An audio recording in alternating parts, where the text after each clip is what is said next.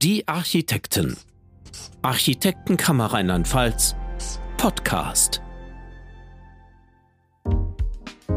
Guten Tag und willkommen zurück zur Podcast-Reihe Kreislaufwirtschaft der Architektenkammer Rheinland-Pfalz.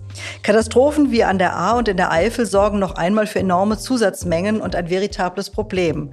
Doch auch ohne die unsortierten Schuttberge, die die Jahrhundertflut hinterlassen hat, bleiben die Bau- und Abbruchabfälle, die etwa die Hälfte des deutschen Abfallaufkommens ausmachen, eine echte Herausforderung. Und das sind die Zahlen. Auf circa 15 Milliarden Tonnen wird die Masse des gesamten Gebäudebestandes in Deutschland geschätzt. Immer, wenn etwas Altes fällt oder umgebaut wird, wenn renoviert oder erweitert wird, fällt Bauschutt an. Dieses Material möglichst nicht zu deponieren, sondern sinnvoll zu verwerten, ist Ansatz des Bauschuttrecyclings. Denn für die Halde sind die enthaltenen Wertstoffe allemal zu schade. Zudem ist Deponieraum knapp und teuer.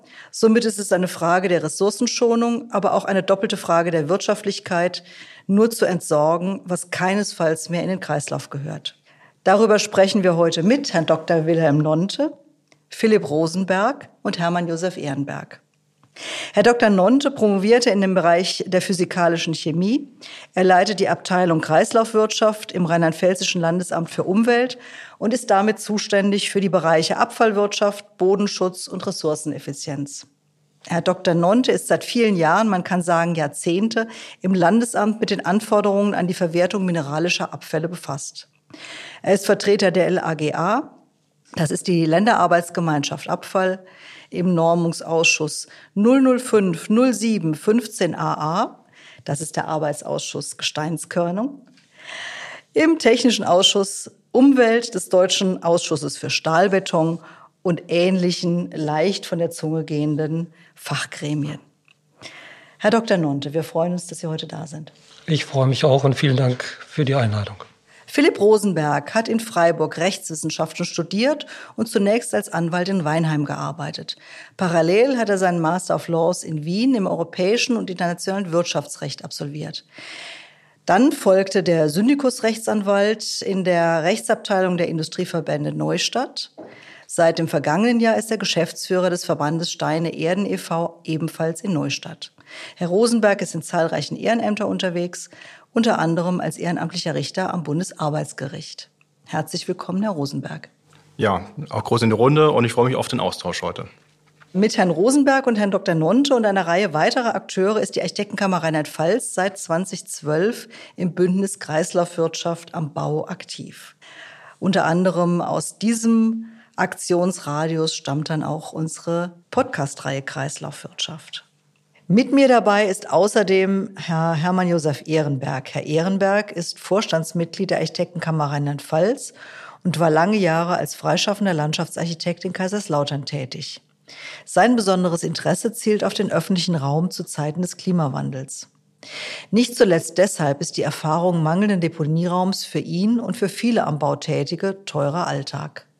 Und mein Name ist Annette Müller, mein Metier ist die Öffentlichkeitsarbeit der Architektenkammer Rheinland-Pfalz. Herr Dr. Nonte, Bauabfälle machen in Deutschland etwa die Hälfte des Abfallaufkommens aus. Deponieraum war schon vor der Flutkatastrophe an der A knapp. Umso dringlicher ist es, weniger Material zu deponieren. Der Einstieg in die Kreislaufwirtschaft auf dem Bau steht seit einigen Jahren auf der Agenda. Wo steht Rheinland-Pfalz aktuell? Ja, zunächst mal vielleicht zu dem Deponieraum. Sie hatten gesagt, knapper oder fehlender Deponieraum. Das Land Rheinland-Pfalz hat vor fünf Jahren eine Deponiestudie erarbeiten lassen, um mal zu eruieren, wie die Situation in Rheinland-Pfalz ist. Wir haben einmal das vorhandene Deponievolumen abgeschätzt. Wir haben Prognosen gemacht für 2025 und 35, also schon ein längerer Zeitraum.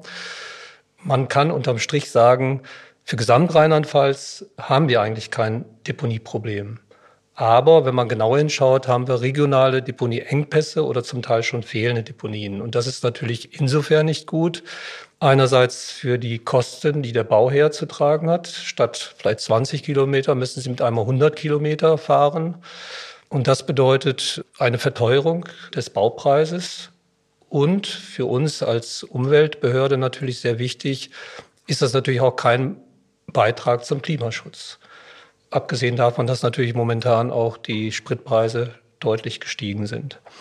Des Weiteren haben natürlich Deponien brauchen sehr große Flächen auch. Das ist im Sinne Ressourcenschonung auch nicht zielführend.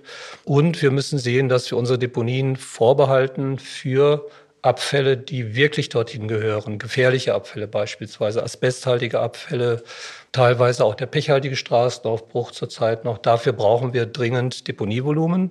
Und deswegen müssen wir eigentlich alles tun, um Kreisläufe zu schließen. Und insbesondere heute das Thema Bauschutt ist ganz wichtig. Sie haben es gesagt, Bauschutt ist ein Massenabfall. Man rechnet ungefähr zwei Tonnen Bauschutt pro Einwohner und Jahr an Aufkommen. Das vergleichen Sie mit dem klassischen Hausmüllbereich. Papier, Pappe, Restmüll, Bioabfall, da produziert jeder Bürger ungefähr nur eine halbe Tonne. Also Sie sehen, dass dort sehr große Massen bewegt werden müssen. Und insofern ist es ein wichtiges Anliegen für uns, hier die Kreisläufe im Bereich Bauschutt entsprechend zu schließen. Sie hatten auch die Flutkatastrophe an der A angesprochen. So katastrophal die Zustände dort sind und chaotisch, muss ich doch sagen, Hut ab vor den Kollegen, Kolleginnen dort. Sie haben nämlich ein Konzept für die Entsorgung von Bauschutt sozusagen über Nacht aus dem Boden gestampft. Der Bauschutt wird dort an acht bis zehn Plätzen etwa gesammelt werden. Es sind schon einige genehmigt worden. Er wird dort vorsortiert. Es ist auch viel Organik, also Sperrmüll mit drin.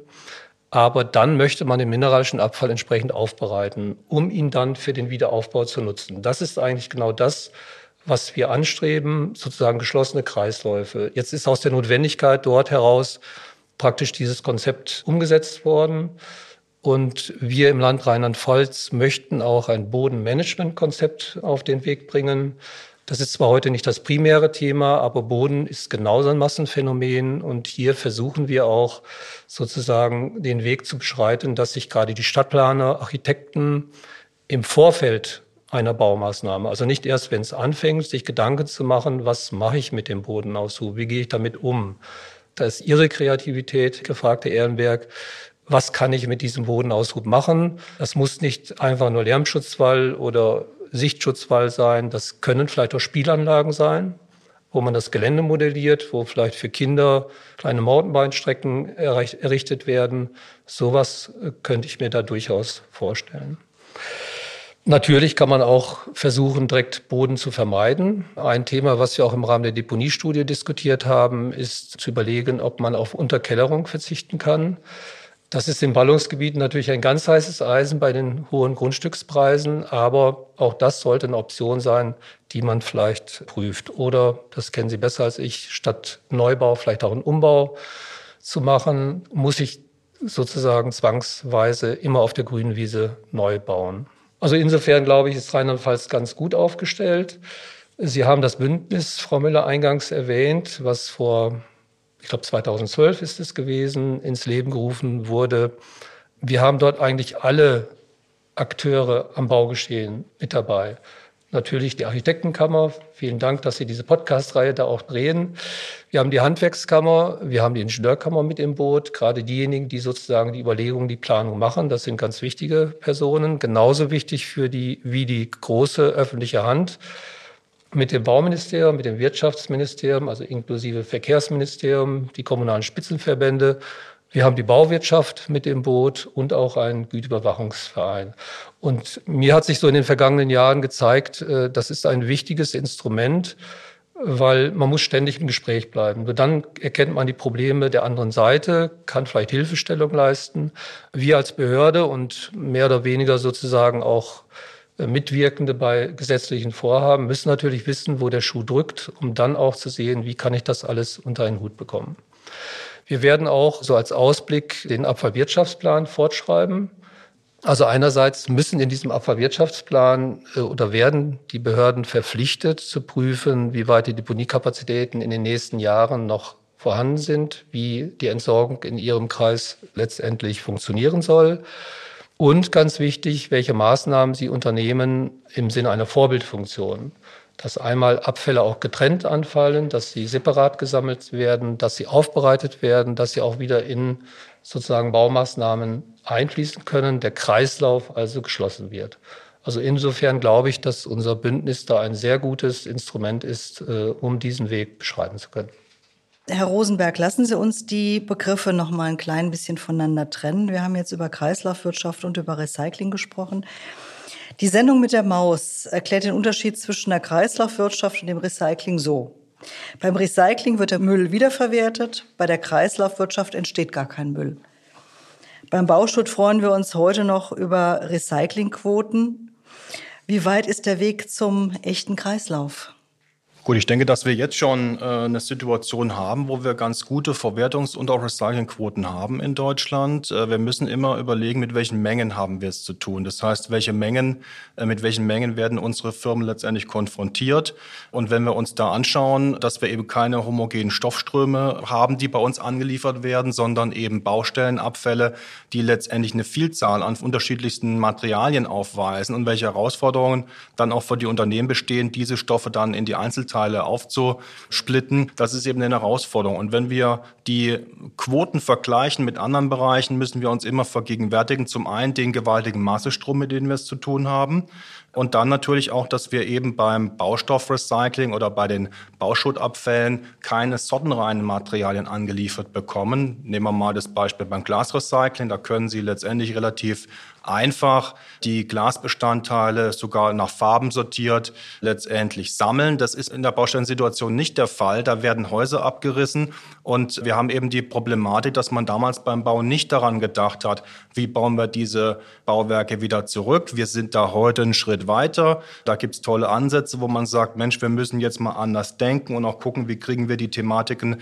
perspektivisch in den Griff, wenn die Häuser wieder zurückgebaut werden. Aber die Mengen, die jetzt in den nächsten Jahrzehnten, mit denen wir da in den nächsten Jahrzehnten konfrontiert werden, da haben wir eben die Problematik, dass wir unterschiedlichste Materialien letztendlich angeliefert bekommen und aus denen müssen wir das Bestmöglichste machen. Und ähm, wenn wir die Baustoffrecyclingbranche hier mal betrachten, muss man auch wissen, dass wir auch eine ganz wichtige Funktion haben. Das heißt, wir haben zum einen die Aufgabe, wieder Baustoffe aus den Materialien zu machen, also neue Baustoffe herzustellen, die auch marktfähig sind und zum anderen natürlich die Stoffe, die wir nicht im Kreislauf halten wollen, die auszuschleusen, die rauszubekommen.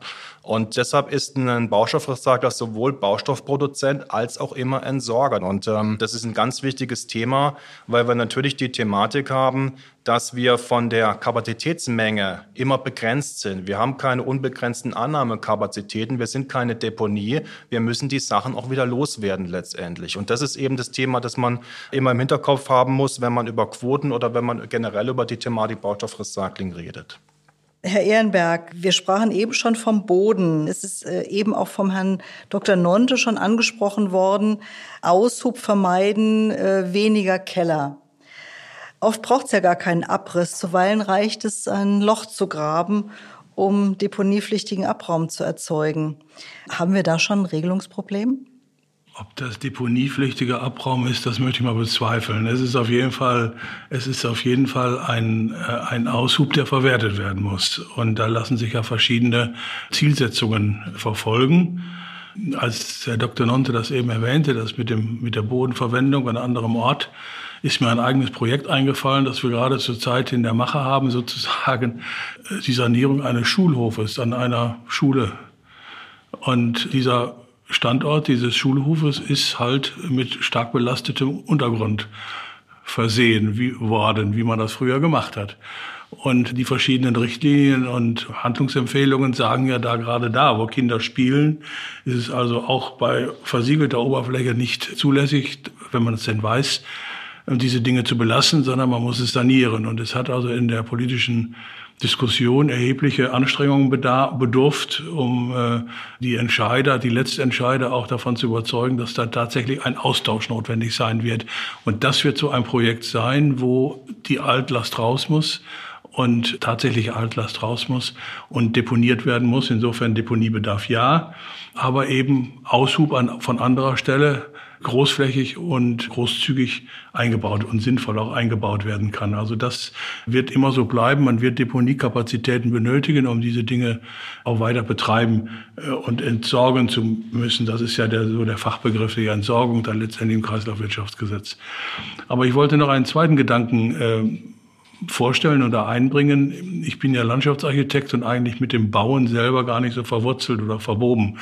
Als Landschaftsarchitekt oder insbesondere mit der Vertiefungsrichtung Landschaftsplanung bin ich sehr stark auch in der Rohstoffgewinnung, in der Primärrohstoffgewinnung verwurzelt, also mit den verschiedenen Unternehmen und Unternehmungen und Projekten, sowohl am Oberrhein als auch damals vor 20, 25 Jahren an der Elbe, war es immer das primäre Bestreben, Rohstoffgewinnungsflächen zu sichern, aus deutschen Raum über Bergrecht, im westdeutschen Raum über Wasserrecht und dass man also so viel wie möglich da an äh, Zugriffsmöglichkeiten auf die Primärrohstoffe hat.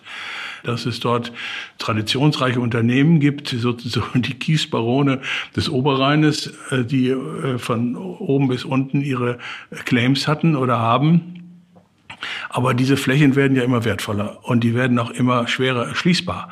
Und äh, sei es durch das europäische Naturschutzrecht und die entsprechenden Natura 2000 Vorschriften, sei es durch die Grundwasser, hydrogeologischen Verhältnisse und so weiter und so fort, oder aber auch durch Hochwasserschutz selber. Wobei also da die Grundwasser oder die Grundwasserfreilegung und die Rohstoffgewinnung dem tatsächlichen Poldergedanken zugutekommt. Das ist also hydrogeologisch und hydraulisch so berechnet worden in allen Fällen, die mir bekannt sind.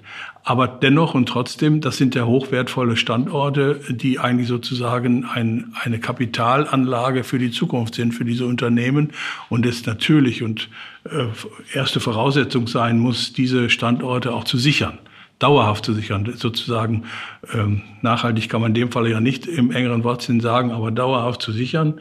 Und da ist es zwingend erforderlich, dass man äh, Wertstoffe an anderer Stelle verwertet. Und insofern die Frage nochmal, Deponieraum wird man immer brauchen, aber man wird auch mit dem restlichen, man wird auch ansonsten Raum brauchen, aber um an anderer Stelle wertvollen Naturraum sozusagen zu schützen und zu erhalten und die Potenziale zu verlängern. Mhm. Vielleicht noch ein Thema zum Thema Bodenaushub. Ähm es wurde schon angesprochen, dass man jetzt auch Gedanken entfaltet, macht es überhaupt noch Sinn, ist es überhaupt nachhaltig, einen Keller zu machen oder ähnliches. Also das ist doch eine Thematik, wir können uns doch nicht vorschreiben lassen, wie wir zu bauen haben, nur aufgrund der Problematik, wie wir in vielen Fällen ja meistens unproblematischen Bodenaushub dann entsprechend verwerten. Das heißt, wir müssen doch da versuchen, eine Lösung hinzubekommen, weil die Herausforderung, die wir jetzt haben, wir kennen alle die Diskussion das Thema Flächenversiegelung, da müssen wir natürlich die Möglichkeiten nutzen, letztendlich, die wir haben, um auch in die Tiefe und in die Höhe zu gehen. Und natürlich ist deutlich nachhaltiger, ein Haus mit Keller zu, zu bauen, als ein Haus in die Fläche zu ziehen und dadurch mehr Fläche letztendlich zu versiegeln. Denn eins ist doch klar, auf den Stauraum oder den Wohnraum wird man nicht verzichten wollen. Das heißt, da wird man weiterhin Kapazitäten brauchen. Und wenn ich die Heizung eben in den Keller bringen kann, dann ist es ja eine nachhaltige Nutzung letztendlich. Und dasselbe gilt für andere Nutzungsmöglichkeiten, wie beispielsweise Tiefgarage und ähnliches. Ich muss eben die Stellplätze nicht über die Fläche ziehen, sondern es ist doch viel sinnvoller, die unter den Boden zu bekommen. Es gibt mittlerweile tolle Möglichkeiten, auch die Oberfläche begrünbar zu machen und so auch eine ganz neue Thematik zu schaffen. Ich war jetzt vor kurzem bei einer Firma, da können Sie sogar Dachbegrünung machen, wo Sie Bäume drauf äh, pflanzen können. Das sind also Möglichkeiten, die wir letztendlich heutzutage haben und die sollten wir viel stärker nutzen, um letztendlich diese Potenziale da auch zu nutzen. Also wir brauchen für die Böden, für die Verwaltungsmöglichkeiten für Böden einfach praktikable Lösungen. Der Dr. Nonda hat es ja auch schon angesprochen, das Thema Klimaschutz, das ist doch ein Thema, wo wir sagen, es kann doch nicht sein, dass wir unsere Böden äh, quer durch die Republik teilweise fahren müssen. Da brauchen wir doch eine ortsnahe Verwertungsmöglichkeit und da müssen wir gemeinsam nach Lösungen ringen, wie wir da ortsnah, da wo die Mengen anfallen, die auch sinnvoll verwerten können, im Interesse von allen. Ja. Es ist vielleicht auch noch wichtig, dass ähm, die Zwischenlagerstätten möglichst vor Ort sind. Also nicht 30 Kilometer weg, weil das Hin- und Herfahren bringt nichts. Aber Ihr Beispiel mit dem Schulhof, wenn Sie die Möglichkeit hätten, den quasi belasteten Boden zu entsorgen und dann zeitnah aus der Region oder aus Ihrem Ort sozusagen, aus einer anderen Baumaßnahme den Boden zu verwerten, wäre das eine gute Sache. So ist das eigentlich angelegt. Genauso wird es auch passieren. Also soweit ich da Einfluss drauf nehme, auf die, auf die Ausschreibungen und so weiter, da wird also natürlich ein, ein ähm, projektnahes Konzept notwendig sein, aus verschiedenen Gründen. Aber ich wollte noch auf einen Gedanken von Herrn Rosenberg eingehen oder auf Ihre Frage, Frau Müller, mit dem Boden und mit der, mit der Bodenverwendung. Das hat nicht nur was mit dem Fahren hin und her und CO2-Emissionen zu tun, sondern im Hinblick auf diese natürlich wieder Klimathematik ist es ja nur sinnvoll, dass man so wenig wie möglich an aufheizbaren Baustoffen oberhalb der Erdoberfläche hat und die, die Geländeklimatologie in der Geschichte äh, dämpft, dass man sozusagen auch die Temperaturentwicklung am Standort so reduziert wie möglich. Dazu gehört auch die Gebäudebegrünung selber, aber eben auch die Reduzierung des Baukörpers an sich schon. Und insofern spielen also hier viele, viele Gründe mit eine Rolle, dass man entweder auch dieses Bauwerk übererdet, wäre ja auch denkbar. Das ist ja letztendlich die, die letzte Konsequenz eines Bauwerks dann in dem Sinne. Oder äh, dass man natürlich auf das Volumen verzichtet, an das Bauvolumen verzichtet. Ja, oder wir gehen statt in die Tiefe, gehen wir vielleicht, sofern das möglich ist, einen Stockwerk höher. Ne? Genau. Und das als genau. Genau. Raum zu nutzen. Ne? Ja, ja, natürlich. Aber unter all diesen bauklimatischen Verhältnissen, also was ja heute möglich ist. Herr Rosenberg sprach es ja an, also Fassadenbegrünung, Dachbegrünung, das sind ja alles alte Geschichten, die der Landschaftsarchitekt schon seit Generationen kennt. Und die alten Ägypter, die, die hängenden Gärten von Babylon, die, die waren schon grün. Aber die werden natürlich immer relevanter, auch in der Diskussion äh, sind das ja aktuelle Trends, die man ganz klar, auch jetzt im Zusammenhang mit den Starkregenereignissen. Wir wissen doch, dass eine begrünte Dachoberfläche in der Lage ist, gewisse Wassermengen auch relativ schnell aufzunehmen. Und wenn wir diese Thematik weiterdenken, auch technisch mal weiterdenken, gibt es da erhebliche Potenziale, die wir vielleicht viel stärker nutzen müssen. Ja, und einsetzen. Genau. Ja. Ähm, Technologie und Recht ist sicherlich ein äh, Bereich, den wir nochmal vertieft äh, beleuchten sollten. Herr Dr. Nonte, ähm, der Mantelverordnung für Ersatzbaustoffe und Bodenschutz äh, haben Bundestag und Bundesrat im Juni zugestimmt. Sie soll nun bundeseinheitlich die Verwertung äh, mineralischer Abfälle regeln. Wie geht's jetzt äh, damit weiter? Ja, das ist eine unendliche Geschichte. Sie ist, glaube ich, immer noch nicht zu Ende, auch wenn diese Mantelverordnung jetzt im Bundesanzeiger veröffentlicht worden ist und wir in knapp zwei Jahren, ich sage mal vorsichtig, damit leben müssen. So ist die Situation. Sie sehen an dem langen Entstehungsprozess von nahezu 15 Jahren, wie schwierig es war, alle Interessen unter einen Hut zu bekommen. Und letztendlich haben wir hier, sage ich mal, den kleinsten gemeinsamen politischen Nenner, so will ich das mal ausdrücken, aber ich schaue nach vorne und wir versuchen sozusagen diese zwei Jahre intensiv zu nutzen, um die vorbereitenden Arbeiten äh, umzusetzen. Momentan arbeiten wir nach den technischen Regeln der Lager. Das ist seit ja, 20 Jahren machen wir das bestimmt schon, ist eingespielt. Die Leute vor Ort wissen, wie man damit umzugehen hat. Äh, nun kommt eine bundeseinheitliche Regelung, die Gesetz ist, also die wir beachten müssen. Das andere war ja praktisch ein Regelwerk. Äh, das war ja auch mit ein Grund, warum es letztendlich zu so einer bundeseinheitlichen Gesetzesvorlage kam, weil vor Gericht äh, hat es in dem Fall nicht immer Bestand gehabt. Das ist jetzt sicherlich der Vorteil. Aber wir müssen neu denken. Die Anforderung an die Verwertung mineralischer Abfälle wird sich doch deutlich ändern. Es werden andere Analyseverfahren eingesetzt werden. Damit müssen wir erstmal zurechtkommen. War auch die große Unsicherheit, äh, wie wird sich das auswirken auf die Stoffströme. Und ein wichtiger Aspekt ist sicherlich die Gütesicherung, die jetzt kommt. Für Rheinland-Pfalz nicht unbedingt neu. Das war ein Vorteil des Bündnisses. Wir haben gleich erkannt, dass Recyclingmaterialien sich nur durchsetzen, wenn sie wirklich Qualitätsanforderungen genügen und auch kontrolliert sind, also dass man sich darauf verlassen kann. Das hat auch in der Vergangenheit immer wieder zu Problemen geführt. Äh, manchmal, dass Gemeindegrenzen scharf in einem Ort lief die Verwertung mit Recyclingmaterialien, im Nachbarort nicht mehr. Lag häufig daran, dass die Ausschreibungen an einer Person hängen und wenn die mal schlechte Erfahrungen gemacht hat, dann ist das Kind verbrannt. Dann wenn wir dann sozusagen Gemeindegrenzen scharf feststellen, dass dort Unterschiede sind, äh, in der einen Gemeinde läuft es oder nicht, dann liegt das an der Person, die ausschreibt. Wenn die schlechte Erfahrungen gemacht hat, dann lässt diese Person die Finger davon. Und sie haben das Problem des schlechten Image von Recyclingmaterialien. Das haben wir versucht und ich glaube, das ist uns auch durchaus gelungen schon im Bündnis, mehr Qualität reinzubringen. Da ist sicherlich noch mehr zu holen. Und Rheinland-Pfalz ist dadurch, glaube ich, auch schon einen Schritt weiter, weil ab August 2023 kommt das für alles, also für alle. Und da haben wir schon etliche Betriebe, die damit Erfahrung haben. Von daher auch nochmal Ihre Eingangsfrage Wie ist Rheinland-Pfalz aufgestellt? Ich glaube, in dem Bereich sind wir wirklich gut und auch vorbildlich aufgestellt.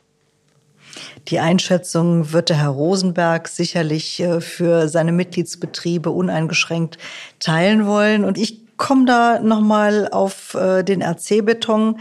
Das ist die Anwendung, die Bauschutt aktuell relativ nah eine gleichwertige Wiederverwertung bringt. Trotzdem ist gerade die Verwendung von RC-Beton eigentlich noch eine relativ schmale äh, Fraktion. Im Vorgespräch sprachen Sie davon, dass es auch ganz wichtig ist, den Unterbau von Straßen, den man gemeinhin eher als Downcycling äh, ansehen würde, in den Blick zu nehmen, weil er eben auch Rohstoffe auf anderer Ebene einspart. Ähm, wie sehen Sie das Verhältnis von RC-Beton, Unterbau und sonstigen Verwertungswegen? Ja, also zunächst mal das Wort Downsizing kam bestimmt nicht von mir, denn äh, wir lehnen die Begrifflichkeit ab und es zeigt eigentlich auch ein ganz großes Problem, vor dem die Recycling-Baustoffe stehen, nämlich den Akzeptanzproblem. Und äh, wenn wir uns mal diesem Märchen, nenne ich es jetzt mal, vom Downcycling ein bisschen äh, nähern, dann werden wir fest, schnell feststellen, dass es eigentlich nicht überzeugen kann. Also fassen wir es mal zusammen. Gesteinskörnung in Beton, das soll also Upcycling sein und äh, Bauschutt, den ich dann zu einer gütegesicherten Frostschutzschicht mache, das ist dann also Downcycling. Also das wird man nicht halten können. Vielleicht mal hier zu den Begrifflichkeiten. Also der überwiegende Teil aller Recyclingbaustoffe geht letztendlich in die Frostschutzschicht. Ja, das kann im Straßenbau wunderbar eingesetzt werden und Sie brauchen letztendlich als bautechnische Voraussetzung für eine solche Frostschutzschicht eine feste Gesteinskörnung. Und die sind in der Praxis entweder aufbereitete Natursteinkörnungen oder eben ganz wichtig der Beton. Das heißt, damit damit Sie überhaupt eine Frostschutzschicht herstellen können, die den Anforderungen genügt, brauchen Sie gewisse Elemente vom Beton. Wenn Sie jetzt diese guten Qualitäten aus dem Bereich der Frostschutzschicht rauslösen und die quasi in den Hochbau einfügen, indem Sie sagen, die führen wir alle in die Betonbauweise zu, dann haben Sie ein Problem, dass Sie mit den verbleibenden Stoffmengen am Markt gar nichts mehr Gescheites produzieren können. Sie können daraus keine Baustoffe mehr produzieren, die sie am Markt auch vermarkten können.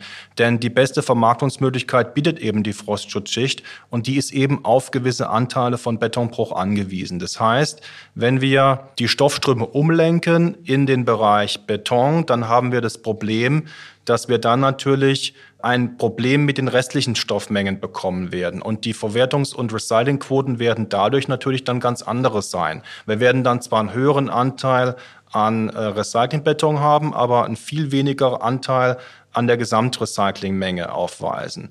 Was könnten Lösungsmöglichkeiten sein? Wir müssen vielleicht mal überlegen, ob wir Gedanken dahingehend entfalten, wenn wir das Thema Einsatzmöglichkeiten in Beton mal uns näher anschauen, dass wir überlegen, Mensch, wir müssen nicht immer die höchsten Qualitäten ins Auge fassen, sondern es gibt ja auch einfachere Betonarten letztendlich. Also ich nenne jetzt mal das Thema Garten- und Landschaftsbau, da brauchen Sie auch Beton als Einsatzmöglichkeiten. Das sind gegebenenfalls Möglichkeiten, wo Sie auch nicht nur Betonbruch äh, einsetzen können, sondern vielleicht auch Mauerbruch und ähnliche Gesteinskörnung, also Ziegelbruch und ähnliche Elemente.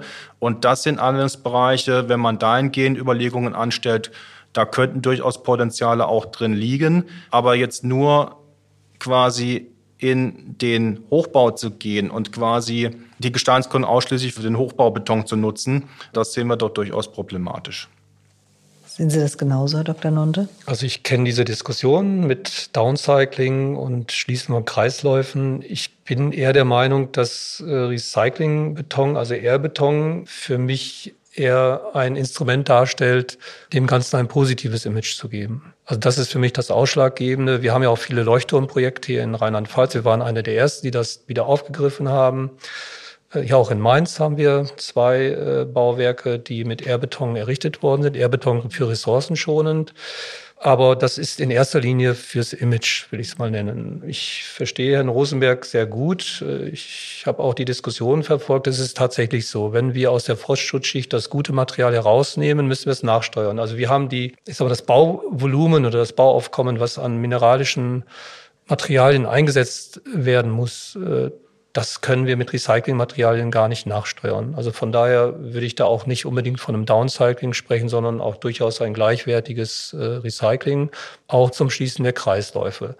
Wir sind im Moment dabei, ähm, das bereitet uns eher Probleme, die Brechsande sozusagen aus dem Altbeton. Die dürfen derzeit noch nicht in Beton eingesetzt werden, aber die Zukunft, also die Normungsarbeit sieht vor, dass wir das auch in Bälde, denke ich, hinbekommen.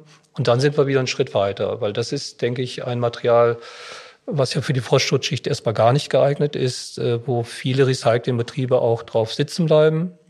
Und von daher bin ich da zukunfts- oder hoffnungsfroh, dass wir da eine Lösung finden werden und wie gesagt, Airbeton in erster Linie so, um ein positives Image zu bekommen. Mhm.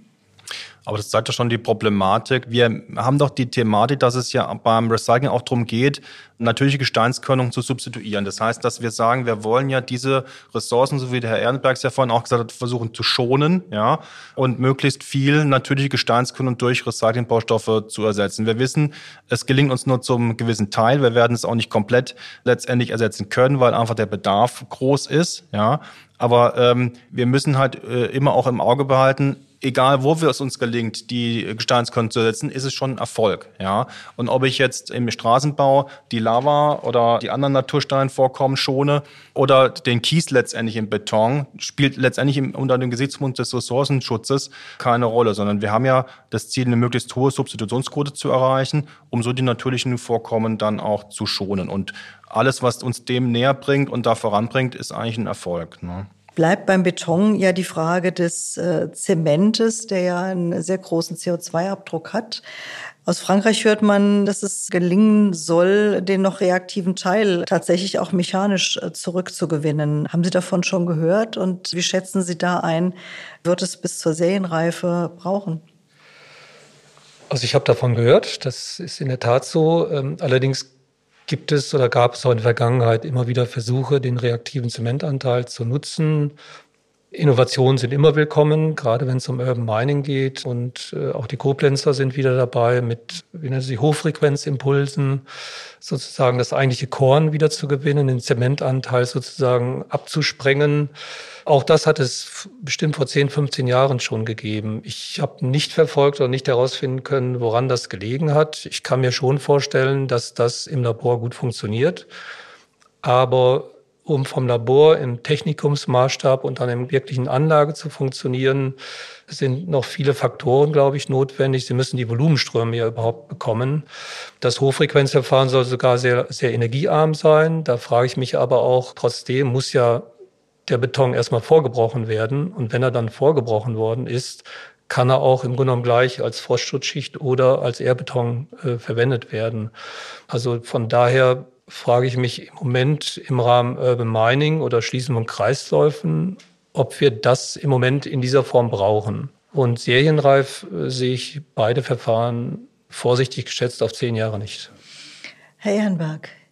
Ja, ich wollte noch mal auf den Einsatz von einem Bauschutt Materialien, insbesondere auch in der Veredelung von zu RC-Beton oder R-Beton, wie, wie, man sagt, wie Sie gesagt haben, Frau Müller, eingehen. Und um die Informationen, die Sie, Herr Rosenberg, vorgetragen haben, sind mir nämlich auch von den Unternehmern, mit denen ich in der Branche zu tun habe, genauso gesagt worden, dass natürlich der größte Anwendungsbereich im Tiefbau, im Straßenbau nachgefragt wird und dazu eine gewisse Körnung notwendig ist, die nur und ausschließlich bei dem vorherrschenden Betonmaterial und Rohstoff gewährleistet ist. Und ich habe mir noch gerade noch mal die, die Tabelle zusammengesucht, die technischen Lieferbedingungen für den Gesteinsbau, für die Gesteinsqualität im Tiefbau sind. Es geht rechnerisch gar nicht, dass man ohne diesen Gesteinsanteil auskommt. Also das ist, geht rechnerisch nicht. Es wird irgendwo dann eine Lücke bleiben.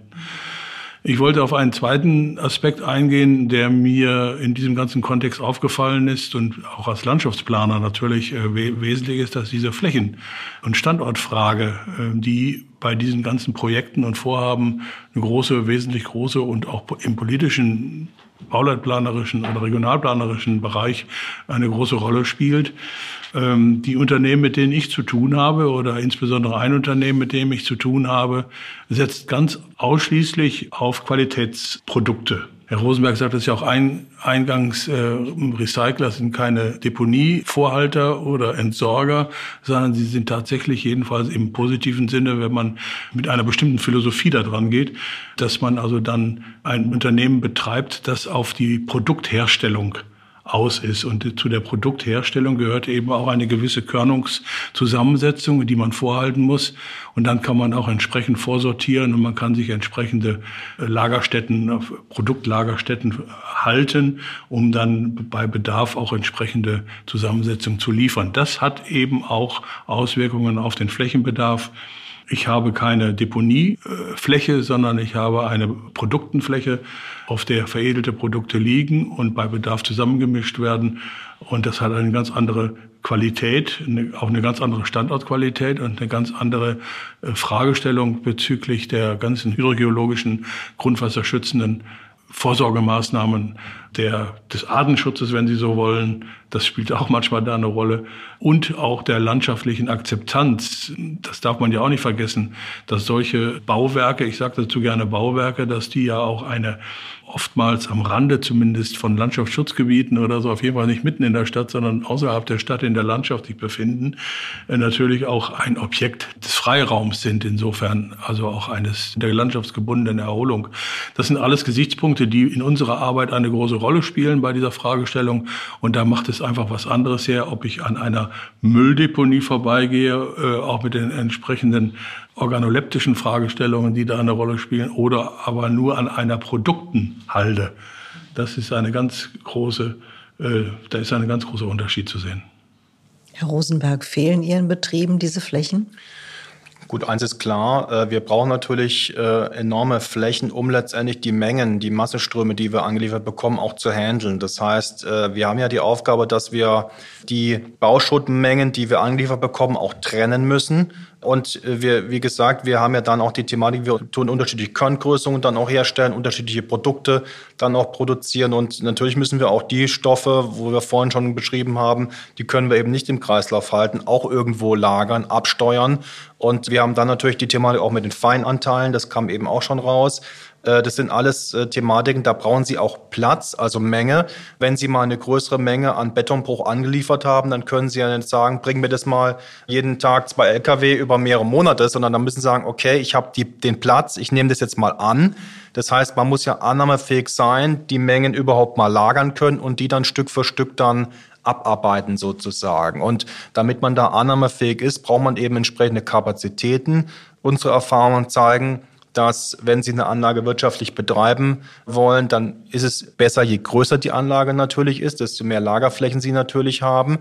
Und die Tendenzen gehen halt dahin, dass man sagt, dass man jetzt nicht mehr mit wenigen Hektar auskommt, sondern die Größenordnungen, die jetzt aktuell in der Diskussion sind, das geht ab sechs Hektar los bis zehn Hektar. Das sind so die Größenordnungen, wo neue Anlagen da letztendlich äh, geplant und gebaut werden. Und das sind eben die Thematiken, dass man da auch eine Akzeptanz Akzeptanz hat. Das heißt, wir müssen ja auch dahin kommen, dass wir die Baustoffe dort recyceln, wo sie letztendlich anfallen. Und das heißt letztendlich auch in den Metropolen, also da, wo viel Abbruch letztendlich auch stattfindet, da muss dann auch eine Bereitschaft sein, so eine Anlage zu akzeptieren. Aber das Problem ist ja immer der Betrachter, der macht da eben nicht die Unterscheidung und erkennt vielleicht nicht den Hintergrund, warum wird es da gemacht. Der sieht nur das bisschen Staub und die LKWs, die natürlich da anfahren. Jetzt haben wir natürlich das Problem, wenn wir es nicht da machen, fahren die LKWs viel weiter. Ja, äh, belasten die Infrastruktur, verursachen Emissionen.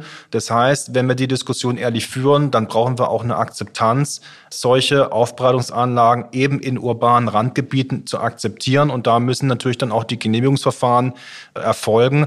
Und da brauchen wir auch eine Akzeptanz der Genehmigungsbehörden. Und wenn wir das zum Erfolg bringen wollen, dann brauchen wir eben auch viele neue moderne Anlagen, die in dem Bereich dann aktiv werden und dann eben auch die entsprechenden Genehmigungen für diese Anlagen. Das ist ein ganz wichtiger Schlüssel letztendlich, um das Thema auch zum Erfolg zu bringen. Ich wollte noch was zur Akzeptanz sagen. Also Akzeptanz der Bevölkerung, okay, die brauchen sie, beziehungsweise dann geht das Verfahren sicherlich schneller. Aber die Akzeptanz einer Genehmigungsbehörde brauchen sie nicht. Äh, es muss nach Bundesemissionsschutzrecht genehmigt werden.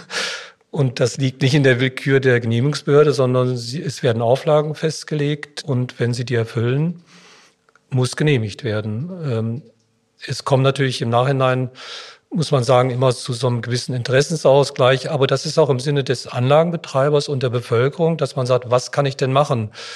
Dass zum Beispiel vielleicht auch ein Sichtschutz da ist, dass man vielleicht einen Erdwall aufschüttet, aus dem Augen, aus dem Sinn, sage ich jetzt mal. Auch eine Staubproblematik ist oft bei solchen Anlagen natürlich ein Thema. Aber die Genehmigungsbehörde entscheidet nicht nach Willkür. Die entscheidet nach äh, Sachlage, nach Fakten, muss bestimmte Rechtsnormen und äh, Vorgaben beachten. Aber es liegt, wenn ich jetzt Akzeptanz mit Willkür gleichsetze, liegt es nicht im Bereich der Genehmigungsbehörde. Es liegt sicherlich bei den politischen Entscheidungsträgern.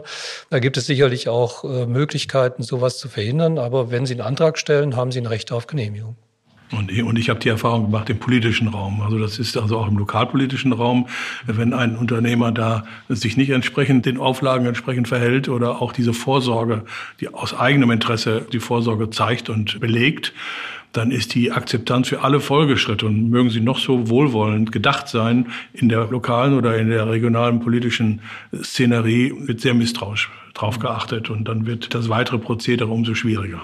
Mhm. Es ist ja auch so, dass Sie hatten ja das die größte der Anlagen angesprochen. Allein jetzt durch die Mantelverordnung wird es sich für kleinere Betriebe gar nicht mehr lohnen, diese Gütesicherung zu machen mit Eignungsnachweis, werkseitige Produktionskolle, Fremdüberwachung. Das kostet Geld und das werden Sie nur ab einem gewissen Durchsatz machen können. Ich habe mal Zahlen vernommen, so 50, 60.000 Tonnen benötigen Sie schon, damit sich das auch letztendlich rechnet. Das heißt, die kleineren werden das wohl nicht überleben. So muss man das klar konstatieren. Aber wie gesagt, eingangs schon mal, wir schaffen es nur, Erzählmaterial mit einem positiven Image äh, zu versehen, wenn auch wirklich äh, gutes Material geliefert wird und die Erfahrungen dann auch positiv sind. Mhm. Herr Rosenberg, äh, die Kleinen werden das nicht überleben, ist natürlich eine Nachricht, äh, die Sie nicht ähm, gerne hören werden, nicht gerne hören können. Trotzdem daran nochmal anschließend die Frage, die abschließende Frage zu den Betriebsgrößen. Ist es da eine Frage der Größe, auch zu weiteren Innovationen zu kommen?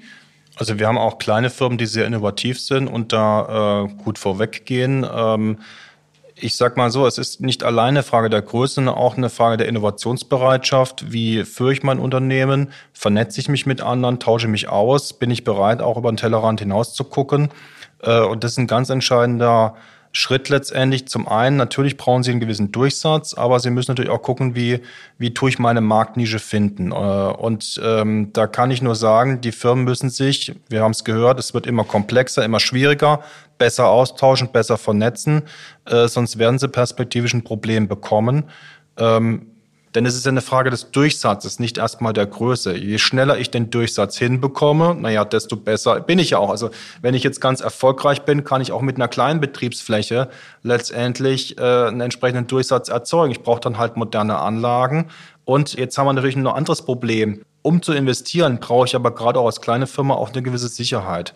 Das heißt, da kommen wir dann bei dem äh, Thema Nachfrage ins Spiel. Das heißt, die Baustoffe, die ich produziere, da brauche ich dann eben auch eine Sicherheit, dass die auch vom Markt tatsächlich nachgefragt werden. Und es wird immer schwerer, letztendlich die äh, Recyclingbaustoffe in den Markt zu bekommen, weil die Einbaumöglichkeiten halt äh, begrenzt sind im Ergebnis. Und diesen Herausforderungen sich zu stellen und den Firmen mal perspektivisch eine Sicherheit zu geben, ja, wir werden Recyclingbaustoffe künftig besser bei Ausschreibungen berücksichtigen zum Beispiel.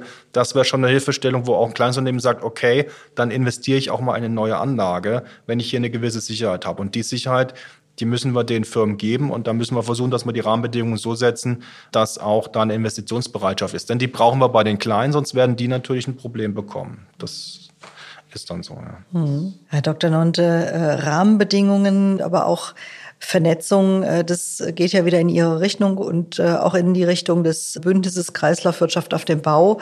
Wir haben eingangs davon gesprochen, seit 2012 haben sich dort viele Akteure zusammengefunden. Das sind jetzt roundabout neun Jahre.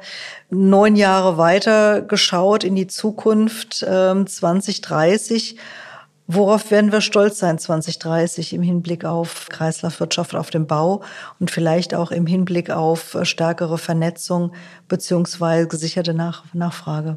Ah, der Blick in die Zukunft ist schwierig. Ähm, ich hoffe, dass wir stolz sein können, dass es dieses Bündnis nach wie vor gibt. Ich denke, es ist nicht selbstverständlich, dass so ein Bündnis, äh, was ja zunächst mal, sagen wir, von den Spitzenverbänden, von den, sag mal, Bauverbänden unterzeichnet wurde, auch mit Leben zu füllen.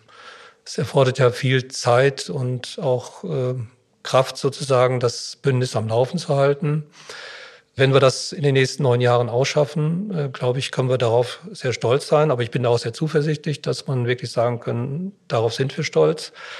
Ich gehe davon aus, dass wir es geschafft haben, bis dahin die Mantelverordnung in der Praxis ja so untergebracht zu haben, dass sie wie heute die technischen Regeln der Lager ersetzt und jeder sich damit auskennt dass der Qualitätsstandard gehoben wird, damit RC-Material wirklich ein positives Image hat und äh, es eine Selbstverständlichkeit ist, bei jeder Baumaßnahme äh, so ein Material auch einzusetzen, sei es im Hochbau, sei es im Tiefbau. Und eine Sache, die ich noch gar nicht angesprochen habe oder die wir diskutiert haben, ist, ich hoffe auch, dass es äh, mehr und mehr gelingt, das im Rahmen der Ausbildung zu verankern. Ich bin mir nicht sicher, ob die Architekten heute schon, die hören zwar Urban Mining und so weiter, sicherlich im Rahmen einer Vorlesung, aber sich konkret mit den Besonderheiten von Recyclingmaterial befasst zu haben, ist, glaube ich, noch nicht üblich in den Studiengängen und ähm, sicherlich anders im Bereich energieeffizientes Bauen. Da gibt es, glaube ich, ganze Workshops und, und äh, Vorlesungsreihen dazu. Und ich hoffe, dass uns das gelingt ähm, und dass wir dann stolz sein können, dass das sozusagen eine Selbstverständlichkeit ist, mit Recyclingmaterialien umzugehen. Herr Ehrenberg, ähm, das ist der Abschluss der Runde. Wünscht ihr was? Was ist Ihr Wunsch für 2030? Ja, es kam ja eben das Thema Effizienz, Zusammenlegung und Wirtschaftlichkeit von größeren Einheiten und Effektivität von größeren Einheiten, Qualitätskontrollen und dass viele kleinere Unternehmen oder Anlagen nicht mehr fortbestehen werden auch aufgrund eigener Erfahrungen weiß ich, dass da und dort äh, durchaus Dinge liegen bleiben werden, die der öffentlichen Hand zulasten fallen werden. Und äh, das ist natürlich als Landschaftsplaner natürlich ein großes Thema, dass wir dann hier mit Standorten zu tun haben, die zum Teil stark belastet sein werden, dass die öffentliche Hand für die Behandlung und Beseitigung eventuell dann zuständig sein wird weil man vielleicht nicht mehr die Zuschreibung des Verursachers hinkriegt oder die Verantwortung beiholen kann.